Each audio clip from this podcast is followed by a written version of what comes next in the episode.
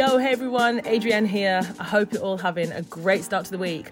I am starting the week with sore legs, but I am not mad about it. I did a lot of running this weekend, probably the longest run I've done since the summer, because I was looking ahead to 2023 and I was looking at the race calendar, looking at the schedule, putting in some training, and signing up to some races. So it's definitely given me the mojo and inspiration that I needed to lace up and to get out and do my Sunday long run. So, waking up today, sore legs, but just a reminder to myself that we can endure. Okay, so in today's episode, I'm going to share three book recommendations. Now, someone who reads a lot and listens to a lot of books on Audible, I've always got a long list of recommendations. But as we're getting closer to the end of the year, I thought I'd share the three books that I have enjoyed listening to or reading the most in 2022. So, number one, Adam Grant Think Again. I listened to this book at the start of the year and I recommended it to so many people at the time. Now, Adam Grant is an organizational psychologist. He's a New York Times bestselling author and he's a top rated professor. And in his book, Think Again, he is encouraging us all to do exactly that to rethink and to consider other people's viewpoints, to, to debate and to disagree, and to see these debates or disagreements as opportunities for learning.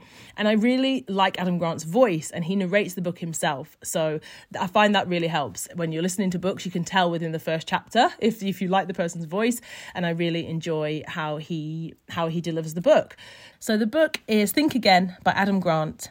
It explores mental flexibility, humility, curiosity, and Adam says if knowledge is power, then knowing what we don't know is wisdom.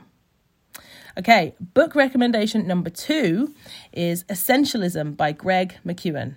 Oh my gosh, I love this book. I have recommended this book again to so many people, so many times. And I'm trying very hard to get Greg onto the podcast to do an interview because I know the listeners of the show would absolutely love it. He, oh, he's great. He has a podcast that's great, and the book is awesome. And it essentially is about essentialism, is about the disciplined pursuit of less. So it's about questioning being busy, being productive, being overwhelmed, looking at all the things that we're trying to do and just looking and saying, what's essential?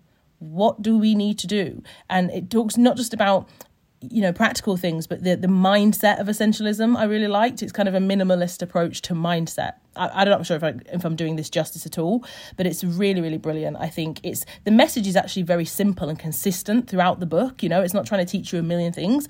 It's uh yeah it's great. And as i say very much hoping that i can interview greg on the show next year. So look out for that episode as well Book recommendation number three is Oliver Burkeman, 4,000 Weeks. Now, at the start of the year, I was actually asked to do an event with Oliver. It was a virtual event for Penguin. And it was about the time that the book was coming out, and I hosted a live Q&A uh, where I was asking him questions and we were talking about the book and also just exploring the concept of time as you know power hour 4000 weeks both both i suppose focusing on this idea of time and using it well now, 4,000 weeks is the average amount of weeks that we will have in a lifetime. So that's kind of, you know, what what he starts out with. So in the first few chapters of this book, again, I listened to it on Audible, there were definitely moments that challenged me and I didn't necessarily agree with him and then later on he kind of won me over and I did agree with him. So I quite enjoyed that. But it's basically about our relationship with time. And so instead of saying like let's do more more more, it's actually about embracing the fact that you can never do everything. You can everything's like there's always a trade-off. Choosing to do one thing means that you are essentially saying no to doing something else. And if we could all just accept finitude and kind of be okay with that, then we could let ourselves I guess enjoy things more and, and just feel less pressure to be measuring constantly how well are we using our time. So I really, really enjoyed it. And I think initially when I was looking at the, when I was listening to the book and doing research before the Penguin event, I wasn't sure actually if we were going to agree or disagree, especially as I talk so much about being productive and using time well or feeling as though we're spending time well because i'm definitely not an advocate of do more more more my thing is about you know do the things that you really enjoy, do the things that are going to take you closer to your goals. And we just had a great conversation. And then, yeah, I really enjoyed the book. And so when I was thinking back on the whole year and, okay, which books have I enjoyed the most or, or talked about the most or recommended the most, this one came up. In fact, I just recommended this last week to my sister who's traveling the world at the moment. She's in Vietnam. And I thought she'd enjoy listening to this whilst on her hikes and adventures.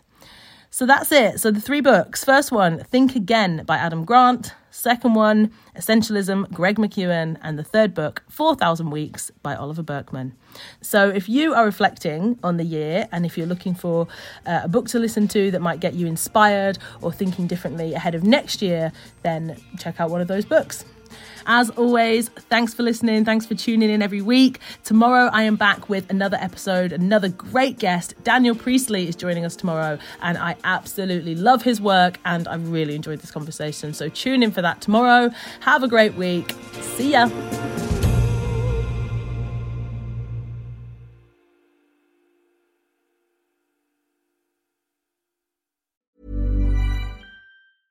Selling a little or a lot? Shopify helps you do your thing however you cha-ching. Shopify is the global commerce platform that helps you sell at every stage of your business. From the launch your online shop stage to the first real life store stage, all the way to the did we just hit a million orders stage. Shopify is there to help you grow. Shopify helps you turn browsers into buyers with the internet's best converting checkout. 36% better on average compared to other leading commerce platforms because businesses that grow grow with Shopify. Get a $1 per month trial period at Shopify.com slash work. shopify.com/work.